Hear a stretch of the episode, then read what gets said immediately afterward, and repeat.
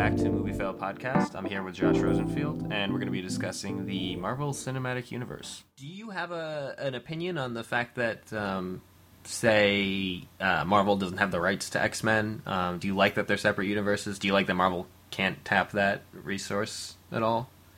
I Or- mean, I think Marvel is. I don't think Marvel needs it for what they're doing, and I kind of find it hard to imagine what, how having the X Men would change or improve their franchise significantly. Right.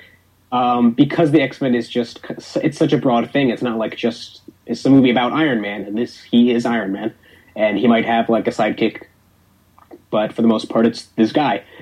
Um, yeah, it, I don't really. It doesn't really bother me. It like it. It doesn't keep me up at night. Um, it's not like a, it's not like Spider Man where I kind of feel like it's. I think Marvel could probably do better with Spider Man than uh, Sony is doing, and it definitely Spider Man has more of a place in that universe than the X Men do. Well, the Um, X Men. I mean, the thing about the X Men, what I what I would like personally is that um, you can't do with what what Marvel's what Fox has done with X Men and have them connect. That that won't work. You could have, I think, the Marc Webb uh, Spider Man crossover with um, Marvel's universe, and you'd, you'd probably be all right. Problem is, the X Men span 40, 50 years of history that they keep changing and altering and reworking and yada yada yada, and and and also the mutants as a concept are a whole threat, and there's this whole political system going on, and all of that is big in the Marvel universe, and um, you know you'll have the same general, you know. Getting in the way of the X Men, but being like supportive of the Avengers or whatever, there'll be a lot of overlap in that respect. But there has to be like intentional and found you know the foundation that has to really build up. Whereas Spider Man has his own little world going on in New York with Norman Osborn and all of that stuff, so it's a little bit more insular. So you can have an overlap and not have such a big deal um, in terms of like continuity errors. But like you couldn't have Hugh Jackman's Wolverine just jump into the Avengers, even though he joins the Avengers at some point. But like the actual Oh, Wolverine ev- I'm sure everyone joins the Avengers at some point. At some point, I mean, they all have like bit roles, but but Wolverine is a pretty big one, and Spider Man has like stints with the Avengers. Um, but he's a kid, so like that's a whole thing too. It's the uh, age dynamic there. Um, but yeah, no, I agree. I think that uh, I think that it's it's also, and I you know because the X Men are their own thing, and they're like they're you know every time. There's a lot of situations in the Avengers or in the MCU where you'd be like, "Well, what about the mutants? What about the mutants? Uh, you know, there's mutants everywhere. Why aren't you talking about them? Or why aren't they helping out? Or why isn't there something going on there? Or have you not found any mutants yet? Or you know, um, in Agents of Shield, they keep talking about there's like there's no such thing as a tel- as a telepath. There's no such thing as a telepath. They keep that's like a running theme in the uh, show, and up all the way up through the end of the, the first season. Um, and they keep talking about there's no such thing as a telepath, and it's just funny because like obviously one of the most famous X Men is a telepath. so um, to keep saying that over and over again is like there's no X Men in this universe. Um, so I thought that was kind of funny. Um, but uh, but it's cool because by keeping it separate, it you know X Men gets to do its own thing. They don't have to worry about the the sort of the symbolism of the superheroes and everything like that getting in the way of what they're doing as X Men. Um, so I, I think the only characters I really wish Marvel could at least work with, even if they don't have control over them, would be Spider Man and maybe even the Fantastic Four. But the X Men are their own weird, very large, very huge. I mean, there's hundreds of X Men, so and non X Men, just mutants in general. Yeah, I think the size of just the concept of mutants and of X Men, you know, not to mention the, not just the X Men, the mutant versus human struggle, but the mutant inter struggle. Right. It's just it's a big enough concept on its own that Yeah. I don't think like, sure. there's no room for it in what Marvel's currently doing. Unlike like something like Spider Man, um, which could pretty easily slot in. So yeah, it's you know, obviously, I'm happy with whoever does best with it. right. Of course. But I don't think Marvel, like, if Marvel just tried to shoehorn it into the their Marvel Cinematic Universe, I would not be excited about that at all. I don't think. I wouldn't be now. I think I, you know, if they got the rights back, I could see them throwing it on the back burner for a good, you know, ten years before they even, you know, say like, "Ooh, we just found a mutant," you know, um, because I think they just they don't. It doesn't work in what they, you know, it wasn't in the game plan for them, and, and that's that's fine. I think that it's it's cool to have them as sort of separate. uh, continuities. And by the way, the one thing I really like about each studio getting their own sort of couple of franchises to work with is that um, now we have what we have in the comics all the time, where you have like, for example, in DC you have the New Fifty Two uh, DC comics, where you have completely different versions of Batman and Superman and Green Lantern and Wonder Woman, all these characters, than we had in the previous, um, you know, se- series and and you have you know there are whole graphic novels like Long Halloween and and all these famous Batman graphic novels that are all still about Batman, but they're all different takes, different universes. Um, Frank Miller has his own weird little universe, um, which we can talk about a little bit later when we talk about Nolan. Um, but it's cool because we're getting that in in the theater too. You know, this is they're both they're all Spider Man and they're all Marvel universes.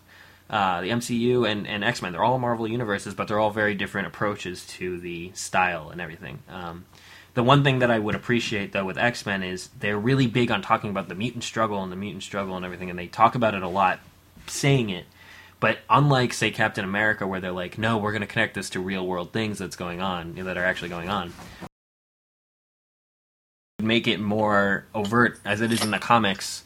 Um, I mean, they did it a little bit where they talked about um, they talk about Erik Lehnsherr's sort of past with the Holocaust, uh, but I would be even more appreciative if they would go into the parallels that a lot of people have drawn since and were intentional in the beginning between mutant and um, uh, mutants and, and like civil rights and sexuality and religion and a lot of things that are very um, of course, completely still pertinent and, and, and relatable and interesting and, and, interesting to talk about. And it would be really cool to have a, a, superhero franchise not commenting on political things like Marvel tends to do, but um, even in Agents of Shield, by the way, they go into the NSA. It's a whole thing. Uh, so like they're really like, no, we're literally just this is our thing. We're talking about current politics. Um, but to have a series that's about social, you know, problems and things that are going on, I think that would be really interesting. There's a very cool comic panel that I read once from one of the X Men comics where um, there's like a conversation, I think, between Shadowcat and another character, and someone, one of them calls the other one a mutie, which is like a slur, and that's a thing, and then it turns into, you know, like you don't even know what I've been through or whatever, and she goes, you know, like I'm Jewish, and like it's it's like a very clear parallel, and they make a really intense uh, sort of combination, um, a really intense sort of parallel between these two these two uh, struggles. And I think that would be really cool to do uh, on the big screen, and they have n- absolutely not even tried that yet. Uh, I think they might feel it's too serious, but they also had a whole freaking uh, movie in the '60s and didn't even bother to address any civil rights stuff. They just went straight to Cuban Missile Crisis, dealt with it, and then ten years later. That's a good point, actually. You know what? That's funny. I didn't even consider that. That seemed like such an obvious right direction to go with it. Yeah, they just don't even. They're like, no, we're not even going to try. I mean, Although, part, of it. props for actually doing something with the '60s time period because Days of Future Past does nothing with the '70s, really. It doesn't. Although the when Wolverine first arrives, I I thought that scene was the whole thing was great, especially when he gets the keys and sees the car. That was funny. Yeah, that was that I was amusing. that. And by the way, I the one thing I liked about that scene um, that was uh, even though it was very similar to other movies, you know, we've seen that bullet squeezing the bullet out thing so many times, but I liked it here because it actually hurt him because he doesn't have the adamantium skeleton. So the bullets like he has to regenerate like his bone, you know, and it really he does not look happy at all. And he's he takes the bullets at first because he's like, oh, it'll be no big deal. It'll just go through the skin and then hit the metal, and then, but like it it hurts. Um, and he still regenerates. It's all fine, but it's a it's a more of a intense sort of sequence. And I also liked him having the bone claws in this because he tries doing ridiculous things like he does in the future movies. Um, just charging at people because he has claws that can cut through anything, and you know he's basically invincible. Uh, but he has bullet, uh, he has uh, bone claws, and so when he like slices into things, it's really uncomfortable. It hurts a lot. It doesn't cut through anything, and it's just miserable. Uh, and you can see him sort of wincing in pain. And, and to me, that was a that was a cool little like yes, we always do this, but this is like a new twist on that um, that sort of thing. But yeah, so in, in, in any case, I, I think that X By the way, sidebar. Sorry. Yeah, uh, go for can you it. explain to me why he has adamantium claws again in the future? Um, oh, because I mean they do that little uh, shot at the end where William Stryker still finds him at the bottom of the river, and so they. But must... that's Mystique. That's not Stryker. Oh, it is Mystique. Yeah, because you see her eyes flash. That's a good point. Um, and I mean, like, I mean, like in the dystopian future, like he got all the adamantium sucked off his skeleton in the Wolverine, but then ditched back. Oh, oh, yes. In terms of the the future stuff, I, I honestly have no idea what. Um, I, I, I just don't know. Like I, I haven't even thought about it. I'd have to really go back and figure that out. Yeah, and the Wolverine um, sort of went in one ear out the other. So uh, you know, I'll have to go back and try and suss that out. When is the Wolverine even supposed to happen? What? I don't know. That's the other thing. It's like because the after credits scene of that movie, and that's something else we can talk about, I guess. Um, it's all it's for Professor X and Magneto come to him, and they're like, "Yo, there's this big threat, and we need you." And the world seems perfectly normal in that scene, and then it's gone all to hell in the beginning of this movie. So I have no idea where it's supposed to slot. Right. I think the explanation for that in X Men Origins, which by the way, there's a lot of stuff in X Men Origins they just pretend it didn't happen, um, even though you know retcons aside. Um, and I think that really the explanation for Origins and for the Wolverine is simply they wanted a Hugh Jackman movie and they made one, and then they made another one, and that was pretty much it.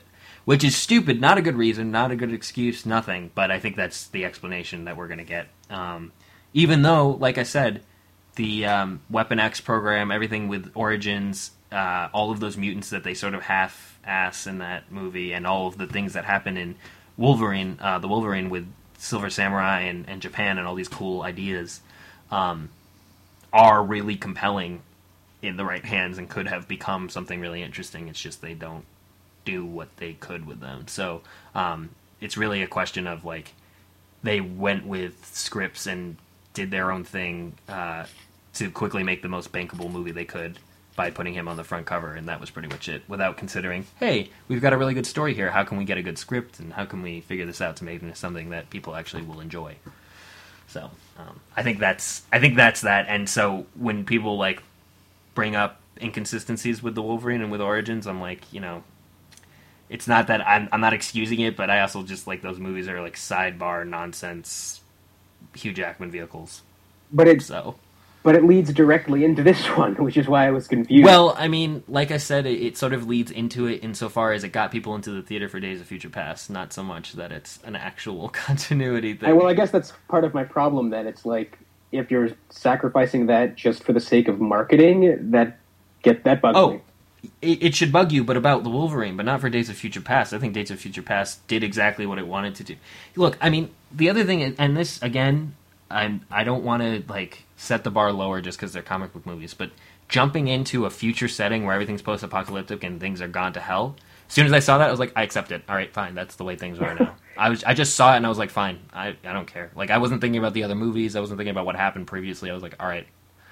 And then I just, you know, was like, oh, that's the premise. So now you've, because it stands, because it's the other thing too is, while this movie does retcon a lot of things, it also stand, in my opinion, it felt like it stands on its own, and movies should stand on their own, right? So for me, if I just came to this movie with no recollection, and by the way, it's been a long time since I've seen any of the future X Men movies. You know, X three came out two thousand eight or something. It was a long time. Six, I think. Two thousand six, and then two and one were like three. Two thousand three, two thousand four, maybe two thousand one.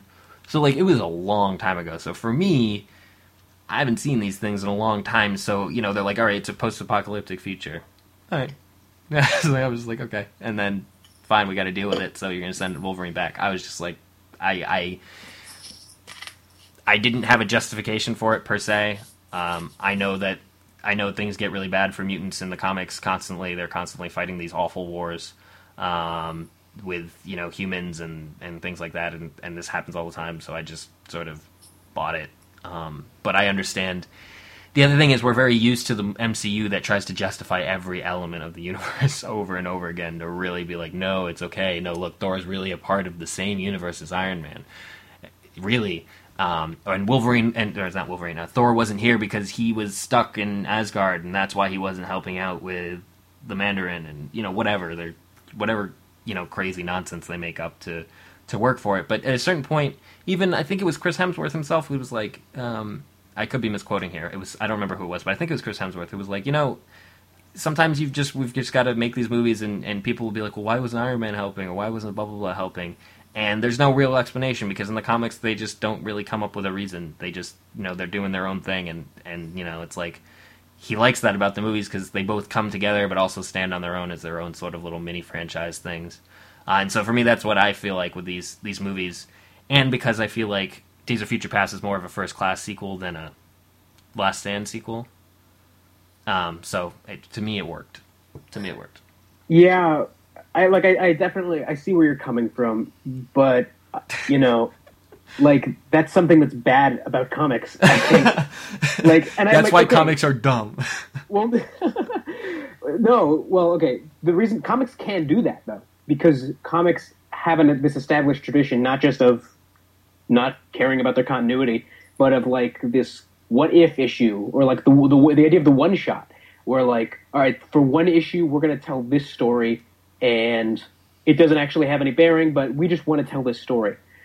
But movies can't do that, and I think that's why? the- Why can't they? That's what I don't get. counterintuitively, I think that's the reason this movie doesn't stand on its own because it uses that concept to aggressively um, attack the franchise in both directions and fix things, you know, both that have already happened and also set things up for the future. So it doesn't it doesn't really stand on its own at, all, even though it's using that kind of uh, comic book uh, way of going about things. Yeah, but you're you're saying it doesn't stand on its own. But what I'm saying is that have if you hadn't seen any X Men movies prior to this, it would work fine. You just happen to know that it's talking about the franchise for I, a lot of the I don't movie. think I would be, eh, have be able to make any sense out of this movie. That's interesting. I I would like to test that theory, but I don't really have a way to do that.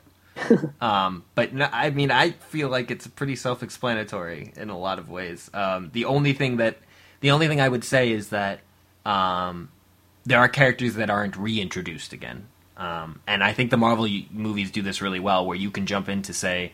Uh, Winter Soldier and Steve Rogers is introduced in that first scene where he's running, and you get the entirety of his character very quickly.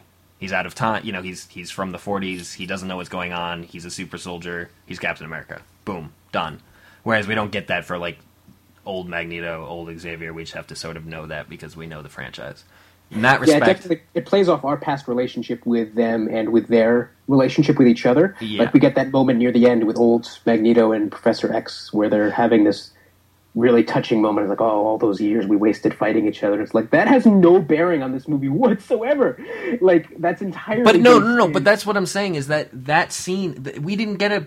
There was no point in X Men First, uh, not First Class, and X Men um, uh, Last Stand where Xavier and and Magneto become friends. The only time we ever get that is in that tag on the Wolverine. That's not a thing. So like that's brand new. They just introduced that in this movie that they suddenly become friends at the end of this big war. Um, that's that's a new thing. So like that doesn't help to have had the franchise before that. Um, for us to know that, you know what I mean? Like I, I don't think that really helps. It does though, but the reason that is at all interesting is because we know they were you know that they've had this very contentious relationship in the past. And to be fair, I mean, most of it takes place in the past, so we're aware of that. But each of them it gets like what five lines at the most in the future. Yeah, So- but but but to say we spent all that time fighting each other, if you've seen First Class, and let's say okay, and if this movie has to stand on its own, that's fine. But if you've seen First Class, you already know that they fought each other. And in in Days of Future Past, like you said, in the past we get a lot of their clear animosity towards one another. Um, and by the way, it's something it's interesting because in the comics, um, Magneto is like a I want to say frenemy, uh, but that's that's a stupid word and it's not really applicable here. But but he's not like that's the other thing about the X Men movies that people have not understood as fans, and this is again because it's a product of a world before X Men, before comic book movies were made by people who really liked the comics. Uh, so I think that's part of the problem because Magneto is more of a like different path to a similar end kind of thing, not really a main antagonist as they painted him in three different movies. And so that's really weird. It's a really weird choice. Apocalypse will be the first X Men movie with, I guess, if you, unless you count the Sentinels, uh, the first X Men movie with a real um, like main of the of the main franchise with a real enemy.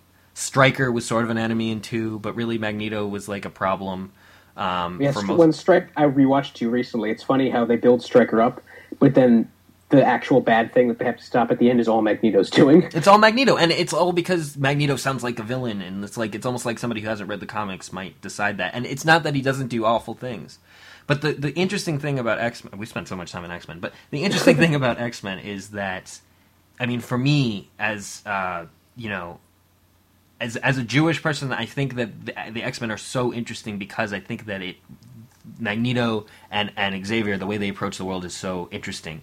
The conflict that they run into is one that at religious groups have run into. Um, people of, of various, you know, sexual orientations have run into, and even in, in racial um, contexts, although it's a little bit more difficult because it's harder to quote unquote hide your race, uh, as opposed to like being in the closet or pretending you're one religion when you're really the other. But the idea of assimilation, the idea of forgiveness, what do you do? So humanity failed Magneto in the Holocaust. That's his perspective that humanity, when left to their own devices, does something unconscionable and they're beyond saving. And so that's his perspective and the only the only response to what they've done is you know total annihilation to be like no we're the evolution the evolved people we do not you know massacre people en masse which is kind of funny because he's kind of interested in that um, direction. But you know and he's taking that approach whereas, whereas xavier is, like and he didn't go through the holocaust um, but he his perspective is no we need to work with them and learn to live side by side peacefully cohabitate and whatever. And and this is a struggle that has been uh, in any community that's sort of a, a minority in a greater community. And i think that that back and forth is incredibly interesting but those are not opposing viewpoints. They're different approaches to a similar problem. And so by making magneto a villain it's a very weird decision because you know sometimes he's bad in the comics sure but he's not. He's just trying to achieve he's trying to deal with a very real problem which is humans and humanity and their response to mutants. And xavier's trying to deal with that same problem in the more like hippy dippy like love triumphs over all sort of way and that's why he's the hero and the x-men are the heroes quote unquote. But but again it's not really such a clear it's more of a gray sort of situation. Um, whereas apocalypse or whatever these characters are trying to like blow up the world or take it over or whatever you know I, I don't know i don't know much about those characters but those are real enemies. So for me um, I, I think it's weird that they made that that choice to make magneto so central as an antagonist. So um have you seen anything this year that you've uh that you any superhero movies that you've enjoyed you you saw captain america right I saw Captain America. Um, well, the only other one I think is Amazing Spider-Man 2, which I didn't see. right right Uh, but yeah, I saw I saw Winter Soldier. I didn't love it. Um, I kind of how'd you feel about it in comparison to uh, days of future past just out of curiosity did you like it more or less I like I liked it a lot more. Okay. Um, just because I think it's well. First of all, I think it's you know for all my problems I had with uh, just on a filmmaking level with Winter Soldier, I think visually it's a much more interesting film interesting than Days of Future Past, which is really bland and ugly uh, just as a movie. Um, except for the except for the quicksilver, quicksilver scene yeah, well, yeah, exactly. right Um, that's such a that's such a weird. It feels so out of place. Um, but yeah, Winter Soldier. I think the problems that I have with it are similar to the problems that I have with Days of Future Past because I also feel like it spends this entire movie spending a lot less time on you know singular themes and and character development than it does on the development arc of just the Marvel Cinematic Universe and just the way the way I, I'm thinking of these movies at this point. This is the analogy I'll draw: is it, these the Marvel Cinematic Universe is drawing from the television model really strongly, but instead of drawing from the idea of a season of television um, and like not uh, not a, not a procedural, but just the op- whatever the opposite of a, of a procedural television show is, where it's just a show like more like you know Hannibal or Game of Thrones, that kind of thing. right Where just this is a season of television, it's telling this story. Um, it's not doing that. It feels not just like a procedural, but all these movies feel like the season finale of you know whatever show this is So it feels like there's been all this stuff that's that's built up to this moment, and we're just kind of dropped in, and like they've saved all these big events for last, but we're only really getting the big events, and it always feels like. But doesn't that imply that they like- feel on their own? Doesn't that imply that they stand on their own? Well, no, because the way that they end is always like tune in next season because look at where we left it. It's going to get really crazy soon. Um, the only one that really stands that really doesn't end that way, well, the some of them do, I guess, but the one that really doesn't is the Avengers because all the movies were leading up to that. Right, and they all leave at the end. They all book it. exactly, Right. it's able to kind of have a much more conclusive ending because it feels like all the elements they were building up have finally finally come to a head, and there's you know there's not a whole lot of, of this kind of teasing setup that we get at like the end of Winter Soldier, where it's like everything you just at the end of this movie is like everything you know about this world is completely changed. So be sure to see the next movie to see how that you know That's funny uh, affects the characters. to me, to me, Shield has taken enough of a backseat, especially in Phase Two. We're in Phase Two, right? Um, that uh, that it didn't like feel like everything was going to. Ch- the only thing I felt was like, oh, you know, what's really going to change now? Agents of Shield, but that was it. Um, it's certainly not going to impact Guardians of the Galaxy. It might impact the Avengers too in, in an interesting way. Um, but to me, it felt Shield feels shoehorned when you consider when it when you put into um, Iron Man. You know, it feels shoehorned when it's put into Thor a little bit. Although you know their their job is to deal with like weird alien stuff, so in some respects it makes sense that Shield would be around, um, in terms of it feeling organic. But Shield and the government and the fact that it's a government agency, and by the way, Agents of Shield, not to spoil anything, but the way they deal with this, they make it pretty clear that it's no longer a government agency. The way that it's going to move forward, if it's still a thing, is not necessarily under the auspices of the U.S. government. Um, so that's a that's an interesting sort of perspective to take, and it'll make it a little bit different for Captain America moving forward.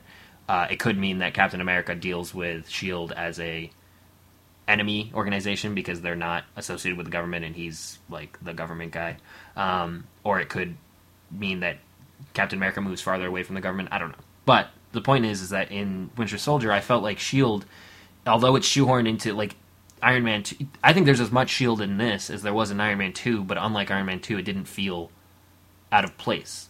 Captain America is in, in, intimately tied to Shield and to the government, so for me, it, it made sense, and so I didn't feel like it was like this big setup for like the you know changes in the universe and things like that. Um, It's funny because I feel like that's exactly what it is. I feel it's totally with how the end of this movie read to me, and it's very. No, I thought the only thing about the end of the movie that read like that to me was that um, you know they're setting up Captain America three or something to do with Winter Soldier moving Oh forward. well, yeah, that but, last scene was um, pretty blatant. but but but that's it. And and by the way, I don't mind a scene like that because um, especially with the tag uh, because I don't necessarily need to know what happens next with Winter Soldier. It wasn't like he's about to do something crazy. It was just like he's not dead and he's going to visit. Um, you know, he's going to to sort of realize he was one of the Howling Commandos, and that's it. And they just drop it there. And if that was it, um, I wouldn't.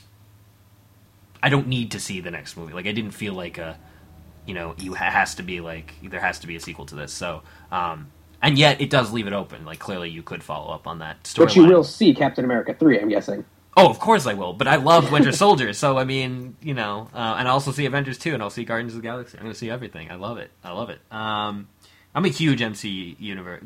Like, let's just be clear here. I adore the Marvel Cinematic Universe, even when they're not very good movies. Captain America one, okay. Thor, meh. Uh, Iron Man two, not so great. Good elements, but didn't really come together very well. Um, but you know, occasionally they really strike gold. Iron Man, I thought was phenomenal. I thought Winter Soldier was phenom- phenomenal. Uh, the Avengers was great. Um, and so you know, I'm I'm down for uh, I'm down for whatever they they throw out next. Um, especially since you know, even just compared to other superhero franchises, what else do we have? There's uh, just in terms of like, and I'm not I'm not just I'm not like the bar is really low, but um, you know, X Men is like fifty percent rate. You know, it's a hit or miss. Every movie, you you really are taking a gamble on whether or not it's going to be good. Um, and then Spider Man is like, I happen to really like the new series a lot, but um, they've only released five movies from Spider Man so far. That's nothing, and they've had like 14 years, you know, to release these movies or some, something like that. So, um, which is fine. I'm not saying they should crank them out all the time, but there's not really a like a big pattern there. So MCU is the first big thing to really hit, and you know, in terms of cinematic history, it'll be a big deal because they're the first ones to make consistent, whatever it is, like eight or nine consistent, you know, of reasonable quality films uh, that are all interconnected. I mean, it's it's it's, it's unprecedented, and and so I'm both fascinated by the series, where they're going to go next. What you know, Kevin Feige and all of them up at Marvel are planning for the series, uh, you know, because he has plans moving into like 20, 30 or whatever his crazy ideas are. Uh, so I'm I'm down for it. Um, I understand that not everybody is, but uh, I I find them highly entertaining. Yeah, the the series is it's it's wearing on me, and I think the moment that it finally it made it, fi- it made it finally kind of broken for me is when I realized after Winter Soldier that there are nine of these movies, and I think I really like about three of them. Wow. Um, and they all came back to back. I really like. I think Captain America one and the Avengers and Iron Man three are all genuinely oh, and Iron Man, fantastic ooh, movies. Iron Man three, I love that too. Oh, you liked Iron Man three? That's so cool. There's so Yeah. many. he, it gets so much hate. I know. I don't know why. I think it's a fantastic movie. I do. You know who? The, the honest to God, the people who don't like that movie. I've heard two camps. I've two camps on this. It's really frustrating. The, the one is comic book fans who, for some reason, decided that the only way they would be happy is if they saw this. And when Shane Black said this on record, he was absolutely right. This racist Chinese caricature on screen. If that wasn't going to be on screen, they were going to be pissing and moaning about it. And for me, an entire movie that's entire premise is defying your expectations, showing what's behind the mask, behind the suit. That was the constant running theme in that film. Uh, and then to pull the wool over everyone's eyes and everyone thinks that they're getting one villain and they get a different one um, is so meta, so weird, and such a incredible. Like I was blown away uh, when that was the you know the big uh, the big reveal because for me it was like it was perfectly in tune with the themes of the film. It was perfectly in tune with the the sort of the the morality play that was going on. So uh, I, I love that, uh, and and it's well written. It's good. And the other camp of people, so there's the comic book fans, and I think this probably overlaps it probably to some degree. But the other camp are the people who were really mad that uh, that that Pepper Potts, Gwyneth Paltrow, saved Iron Man at the end. They were just they thought that was just ridiculous. Would, and that's its own kettle of fish. But um, those are there probably isn't really a big overlap with the comic book fans because Pepper Potts in the comics, spoiler alert, actually becomes uh, uh, rescue. She gets her own suit. She becomes a you know superhero, um, and and like literally does her own thing. She has her own you know thing going on, her own plot line and everything. So um, they stopped short of that. I was expecting them to go much farther. I thought she was going to get her own suit, and they sort of implied that in the beginning where he sends her suit onto her because his suits are only programmed for him for for Tony, but and um, but for some reason he's also programmed it so that it can work on Pepper Potts, and so they sort of implied that there might be this rescue uh, uh, storyline that they might pick up later. Um, but in any case, I I thought it was great. I thought that scene was great. Uh, I would have preferred that they take it even farther, but all in all, I thought Iron Man with Iron Man three was was great. Yeah, the arg- I mean, the argument I usually see is like, oh, it's such the screenplay's so messy. It doesn't you know? It's the movie has so many plot holes, and I swear to God, if I see the phrase "plot holes" one more time, I will jump off a cliff. I'm so. I haven't found a single. argument. I haven't found a single plot hole in that movie. By the way, I I, I don't like the big plot holes people talk about. Don't really make a whole lot of sense. But that's that's a separate thing. I haven't seen a single plot hole in any movie that people have complained about plot holes in in so long. Like I, that's such a cheap cop out argument. Anyway, uh, never mind. Uh, but yeah, I, I think Iron Man three is a great film. But I feel like you know, I think the first Iron Man's okay. Um, and then I think Thor two and Thor are really really awful. Um, Oh right, right, right. I remember you hated Thor two. I I I found that Thor. is genuinely a mess. I found yes, uh, the screen, the writing on that was appalling, um, and I and that's why the first half suffers so much, and why I actually like the second half because there's not a lot of talking; it's a lot of things happening, and I like the plot of what goes on. I didn't like any of the, um, and you know, it's so many ways it improved over the first one, in my in my opinion. So, um, but the less romance we got, um, the less a lot of things. It was just better. You know, the the big problem with the Thor franchise. This is again, and this is this almost feels like an X Men related problem. Um, is that they made Thor and a lot like X Men, where they like didn't bother to read the comics. Jane Foster is the least interesting character in the history of comic book characters. She literally is a met. She's not even an astrophysicist. They've made her slightly more interesting by making her an astrophysicist. She's a medic or a EMT or maybe even a nurse. I think she's a medic though. Um, and so, like the most interesting thing she ever does in the comics that I could find, is she takes care of Spider-Man one time when he like gets knocked out, um, in, in like after a battle. That's it. That she's literally just a medic. So like, yes, um, Thor is interested in her or whatever, but I don't think most of those comics focus necessarily on that relationship because there's not a lot there. You know, she's interested in him, he's interested in her, but like, and that's fine. Realistically, not every relationship is interesting, but then don't make it the plot focus. The problem is they cast Natalie Portman as this character, so now you have to put her in every scene, and so now you have boringness seeping into every moment of every scene and making her the focal point of all these plot lines, like they did with the Aether in this one. Um, and so that's that's a problem. Uh, ideally, you'd have a character like Sif or one of these really interesting characters who get almost no screen time, um, and that's who you should have cast with a big name, not Jane Foster. But what they figured in each of these movies, they're like, all right, well, there's going to be a lead male and there's going to be like a love interest, and we have to cast big names for both of those roles, without thinking, oh, should we check to see if these characters are interesting? Pepper Potts, interesting. Jane Foster, not so much. So that's I think that's the problem they've run into with the Thor movies. Um, yeah, yeah, yeah. This doesn't begin to cover my problem with Thor two, but I agree with everything you no, said. no, but I think it Um, affects a lot of you know the first half of that movie is all about you know the whole plot is centered around Jane Foster. Th- That there's no reason for it. It makes no sense. She's boring, boring. I don't know why they would bother with it, except for that they've got Natalie Portman under contract. But it doesn't make any sense to have cast her in the first place, and now they've they've got a problem because they're realizing how boring she is, and they don't have anything to do with her, so they make her, you know, this object that gets infected, and then this object that needs to be saved, and this object that, and that's just boring. It's not it's not good female portrayal. It's not good story wise. It's not good. You know, it's not interesting to watch. Um, and it was really only after they introduced Loki and got Loki into the story a lot more that they made it into a much more interesting story than what it would have been. Um, Oh, really? So I oh god, no more Loki. I think Really? That was No, the yeah, first time I only- enjoyed him. That was the first time I've enjoyed him in all in all the movies. Like No, genuinely I, thought- enjoyed him. I was fine with Loki in the Avengers, but I the only reason he's in this movie at all is because people like Loki for some reason, and he's so shoehorned in. He's such a boring character. No, I- that's the word to describe all these characters. Everyone in Thor is incredibly boring. Um, just mind-numbingly. bo- The villain in Thor two, I can't Okay, even yes. remember. I can't tell you anything about that villain. Nothing. Yes, I no, don't and know and anything. what was really sad is they cast Christopher Eccleston, who's a phenomenal actor. Uh, he's a Shakespearean actor, like really talented. Changed his voice and disguised him beyond recognition.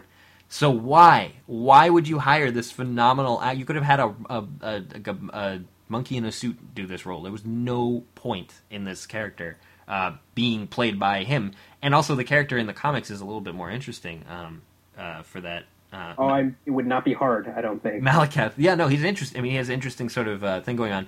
The thing about Loki is, and this is uh, uh, this is a, again another side point, but but Loki is um, really interesting in the comics uh, as a mastermind. He's like I'm trying to think of an analogy. There's no real analogy. He, he's a, he's his own really interesting character, but what he generally tends to do is get do something crazy, like let's say the plot for the Avengers. Okay, that's like its own thing. He gets punished by Odin, gets thrown into prison, and then while he's in prison, he makes deals with various people. He makes deals with demons. He makes deals with the the Enchantress, who's her, own sort of crazy um, manipulator, mastermind character. And they're all these long cons in order to get him back out of prison, to get him back in position to um, yeah, end up in charge of Asgard. I mean, that's really his his goal. And he continually is running these cons until he gets found out and then thrown back into a thing. And then he's sort of behind the scenes, sort of like what they're doing with um, Thanos.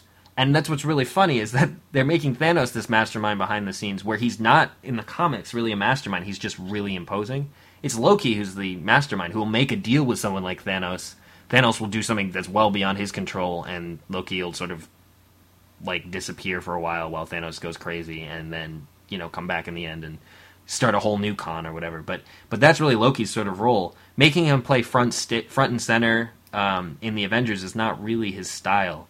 Um, so I actually like this movie because it was the most like him that that's that it's been. And, and if they're true to the Loki character, they won't do anything with him as the new Odin um, for a long time. He'll just sort of pretend to be Odin for a while, secretly doing things on the side and just continuing to do his own thing and won't be a villain or won't be a, a main antagonist. Um, so to me, I, I actually that's so that's why I really like this for the first time this version of Loki because unlike Thor one, where I honestly remember so little about that film, but um, his his whole struggle and his whole like the way he deals with it is not a way that I feel like Loki would do in the in the comics. And his plot for the Avengers was not clever enough. He simply opened up a gate and let a bunch of aliens in. That's not Loki.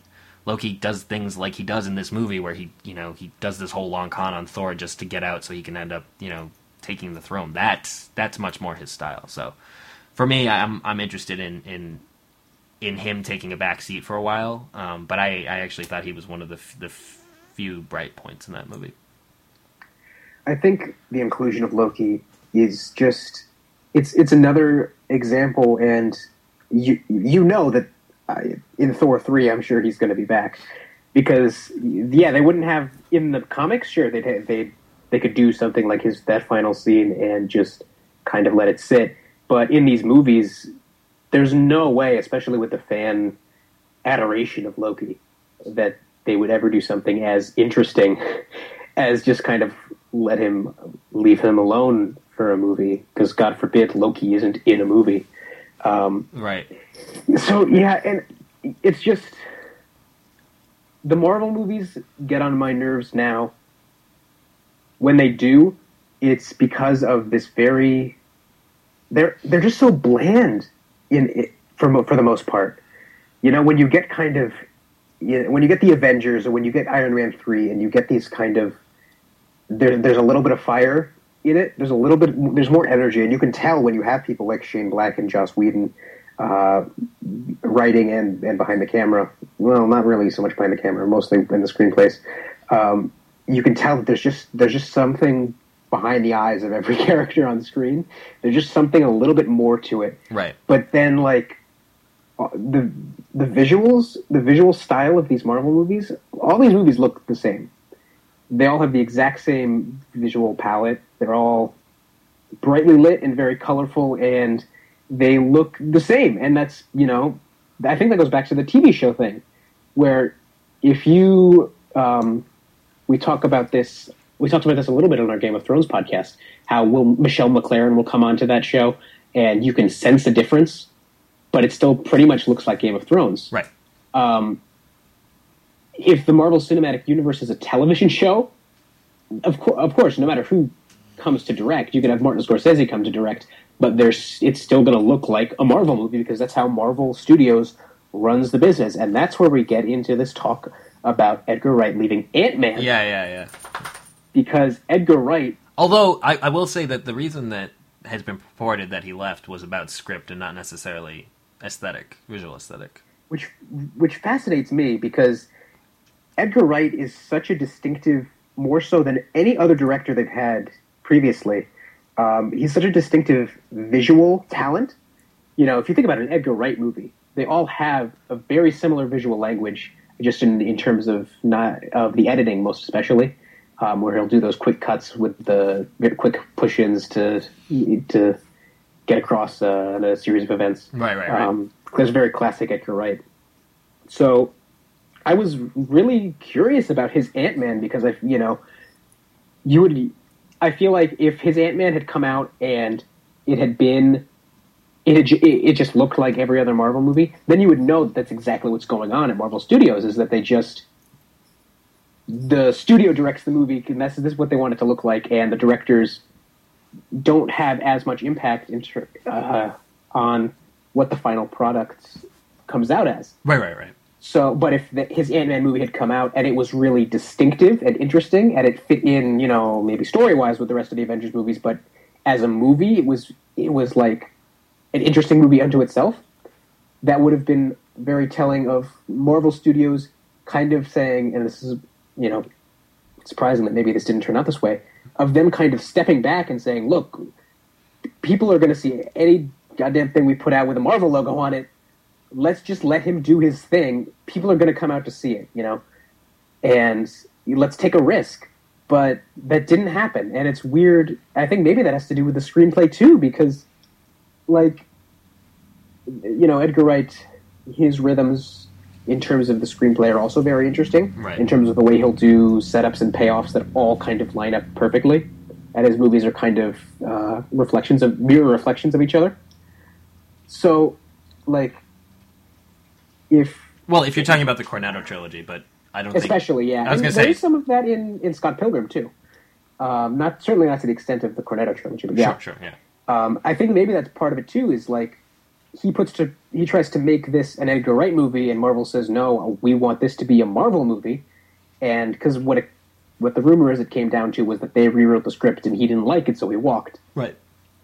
Um, so yeah, it's I, I think that's really disappointing because I get the impression, and I think I don't think this is unfair, that this is indicative of Marvel really trying to Homogenize, yeah. You know, homogenize. Yeah, I think I think well first of all let me just preface this by saying I'm not a huge Edgar Wright fan in general. Um, I don't think I've really enjoyed I've seen Hot Fuzz, I've seen um, I believe I've seen um, Shaun of the Dead. I know I've seen uh, Scott Pilgrim.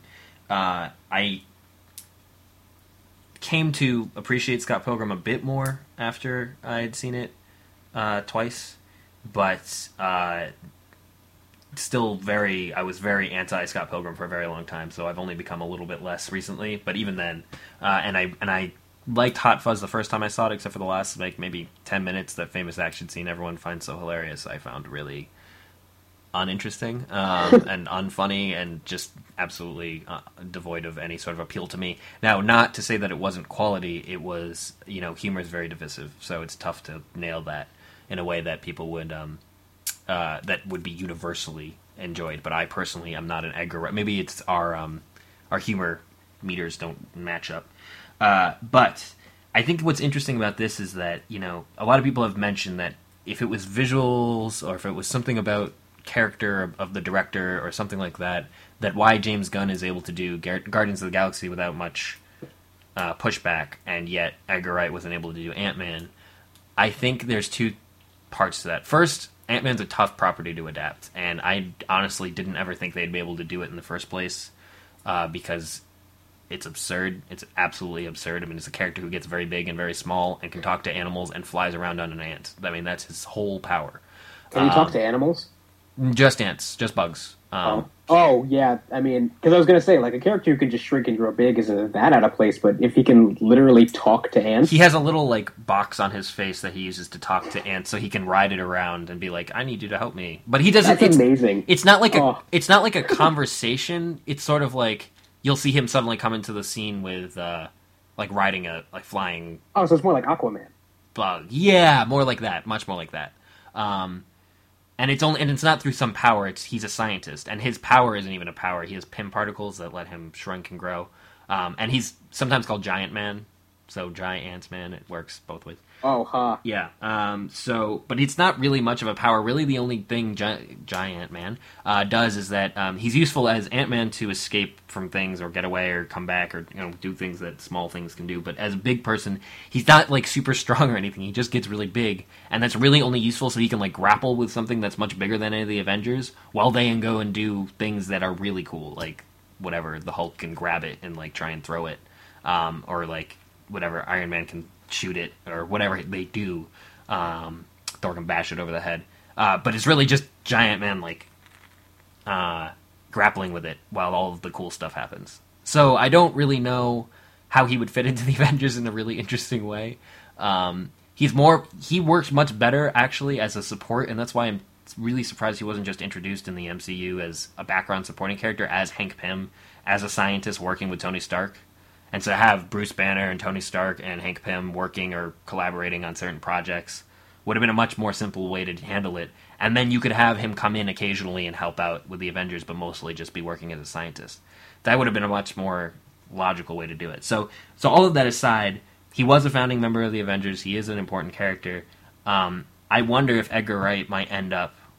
Probably not. I think there's some bad blood now with with Marvel, but they were together for like eight years or whatever, however long they were working together. Um, so I wonder if they might return to him for a more out there project, something that's a little bit less risky. Um, because while I, while Ant Man is kind of out there, it's not Guardians of the Galaxy crazy. And so if there's another Guardians of the Galaxy film, or if there's another Guardians of the Galaxy esque crazy endeavor they want to go on, like Squirrel Girl or one of those crazy things, they might ask uh, they might ask uh, Edgar Wright to come back and do it just because um, there's not much to lose there. It's already going to be crazy. It doesn't need to really fit into the MCU in a meaningful way anyway. So um, I could see that happening, but I do, I do. It is a little bit concerning, um, and I do understand now why they pick people like Joss Whedon who have distinct styles in both script um, and uh, and the way they handle their plots and things like that. But visually, Joss Whedon isn't like, whoa, that's a Joss Whedon film. You know, it does. He's a. TV director. He's a TV director, and it works on the big screen in a way that doesn't feel totally out of place. Although I did have some problems with that. And by the way, I while homogenization sucks, I did have a problem with um, the way some of the script came across in the Avengers. Is one of the few things I really complained about that movie. Uh, the Avengers has really Whedon-y moments where he says things that are where characters will say things that are just totally um, out of character that sound like something Joss Whedon would write, but not what they would say. And um, and you get a little bit in each movie. You know, Tony Stark sounds a little bit different in each Iron Man movie and, and in the Avengers. But um, it really sounded crazy and out of place there, and much and too too much like with the director's hand in the middle of it.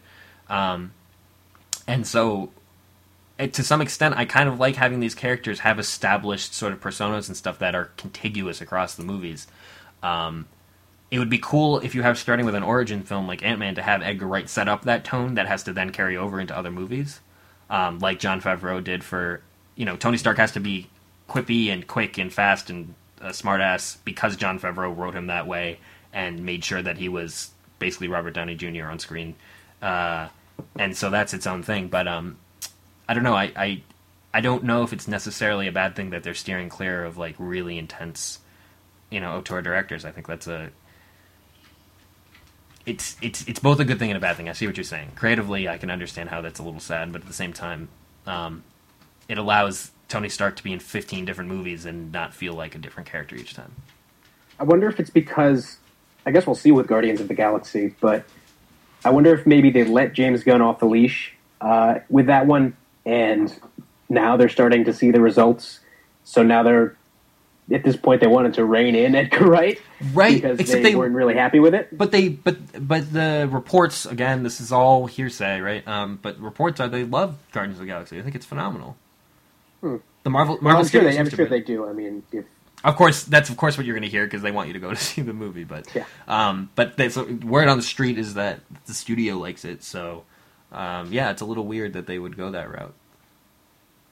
it's weird. I mean, at this point, I question. Remember, Ant Man's supposed to come out in a year. Yeah, they're going to to push out- it. They're going to push it. I wouldn't be surprised if they just canceled it because it's not like Ant Man has any prior connection to this universe. No, and his big his big plot is Ultron, and they're just That's doing that anyway. weirder. Yeah, So they're just doing it anyway. So it's like, well, why bother then? You know, like he's not that interesting. He's not that essential. If you're not going to do the coolest thing he does is he does Ultron, which is its own thing, and the other thing he does that um, I can remember is he creates the Big House, which is actually a very small prison uh, where he takes um, all the.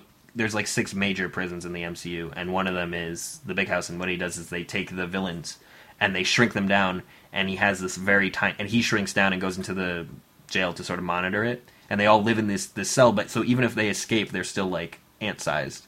Um, that's pretty. I which, like that. which is is pretty awesome. Um, and it, it it it's on the helicarrier, um, and the helicarrier, and at some point somebody makes it big, and it like blows up the helicarrier. It's like a whole thing. It was, it was pretty amusing. But um, but the the patrol guards in the big house are Ultron, the prototype for Ultron that then becomes evil and yada yada yada. So, but they're not doing that, so I don't know what the point is. You know, I don't know why uh, why you want to introduce this character except for that MCU wants to prove that they can be wild and crazy and do whatever they want and sort of flaunt the fact that their franchise is doing better than everybody else's. Yeah, it's So I, I don't know why they would do it. It makes more sense Yeah, to do like you're- Black Panther or something at this point. well, yeah, like I, I would be happy if we don't see. I don't. I don't really care if we see another Iron Man or another Thor, another Captain America. Um, Ant Man is cool, but like the only reason that Ant Man really held any interest for me was because of Edgar Wright. Like it was Edgar Wright was on this project before the MCU was even a thing. So the fact that he's gone is almost like Well, that might Well, be who part of it, though. That might be part of it. Is they were willing to go with him before they realized they were going to have this massive hit on their hands. yeah, that's a good point. So that I think that's part of the big the big deal. But also, you know, some people and I know this was debunked that he wasn't, you know, he wasn't on schedule or whatever. But if they're still just going over scripts and it's only a year away, I I don't know.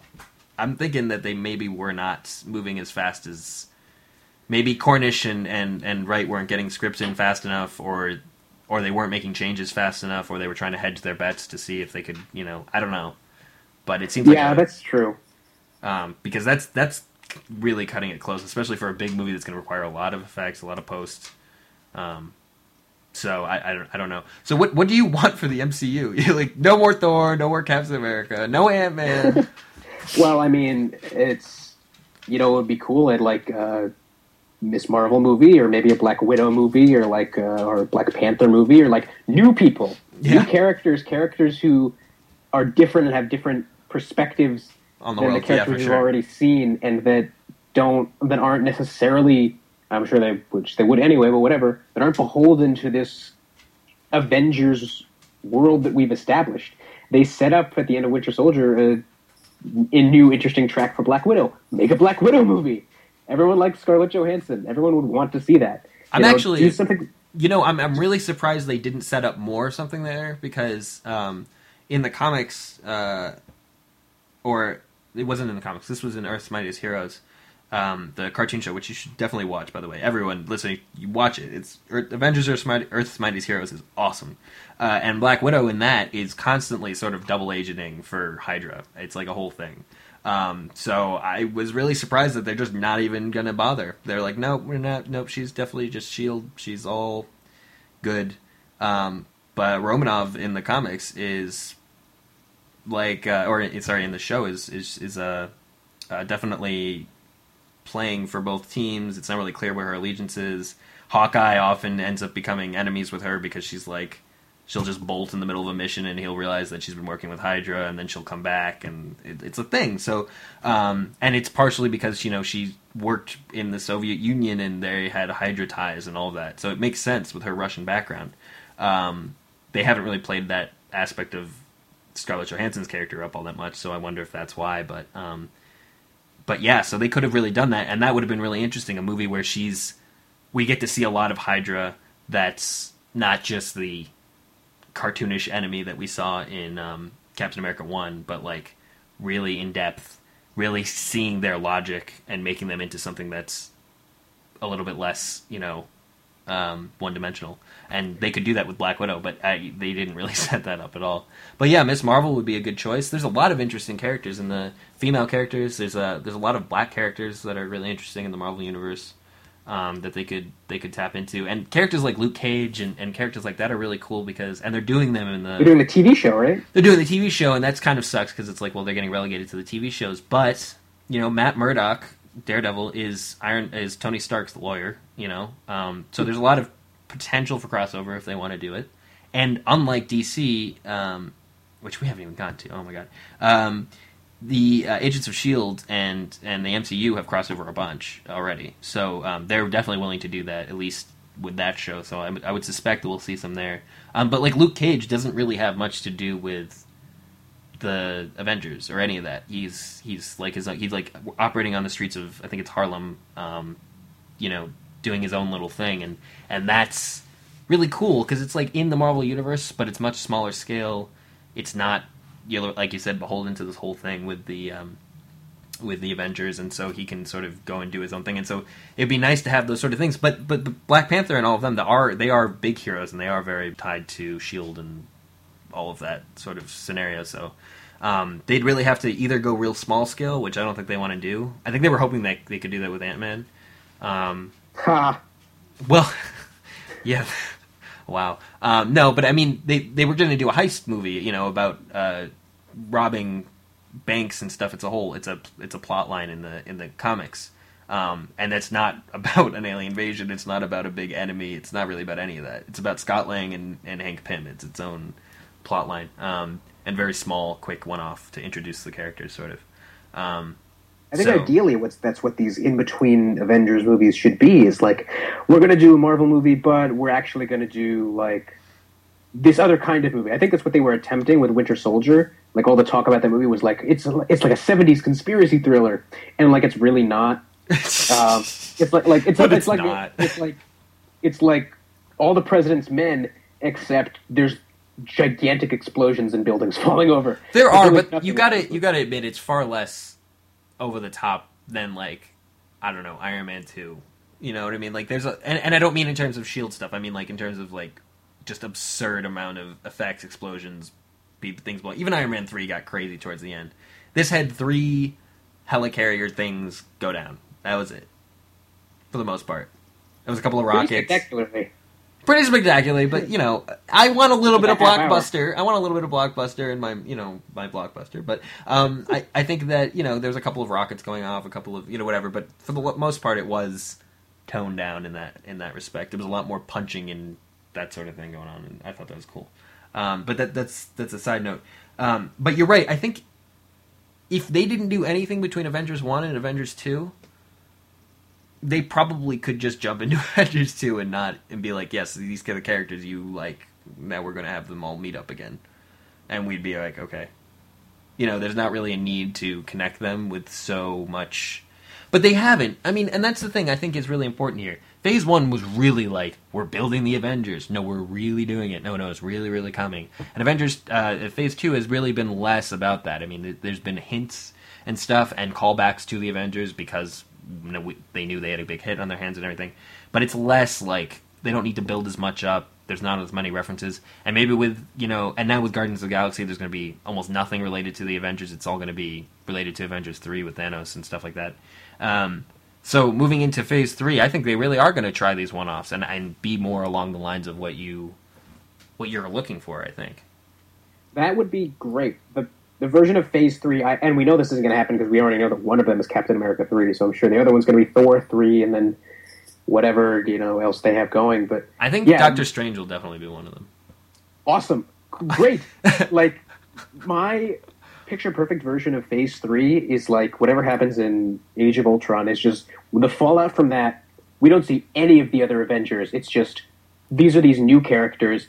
This is the world they live in that is post Avengers two, so we can see kind of like you know, yeah. you know, I, I like how they talk about in uh, Iron Man three. They just talk about what happened. That New York. It's like he says nothing's been the same since New York, and everyone in the movie, but also the audience, just knows what that refers to. Because Right. that's how people talk about stuff like that. Right. So what, I think it would be so cool if, whatever apocalyptic thing happens in Age of Ultron is just we see the fallout from that reflected in all these different new characters, and whether that's Ant Man or Doctor Strange or Miss Marvel, it's like th- you know these are these new heroes kind of coming out of those events, and not just these things happen to these heroes we liked.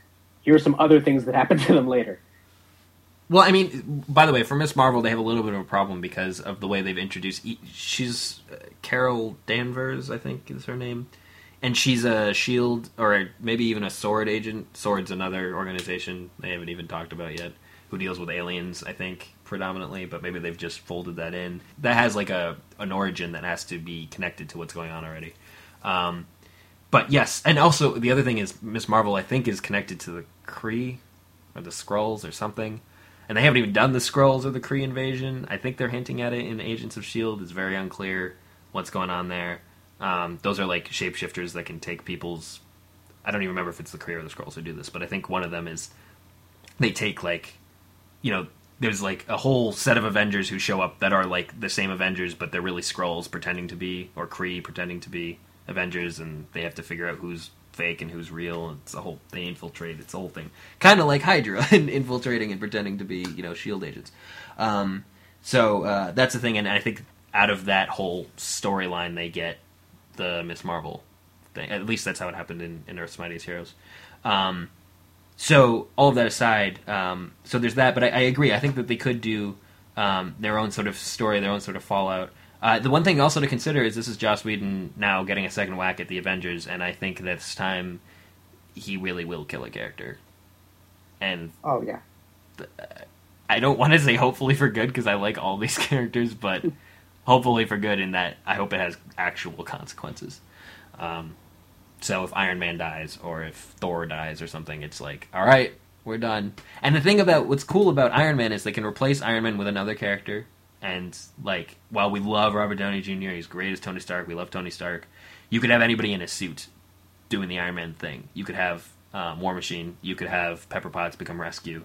You could do other things.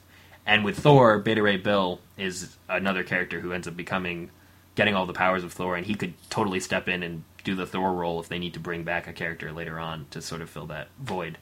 Um, so there are ways to get rid of characters without getting rid of that role in the Avengers, and uh, interesting ways like that. So we'll see how that that sort of pans out. Cool.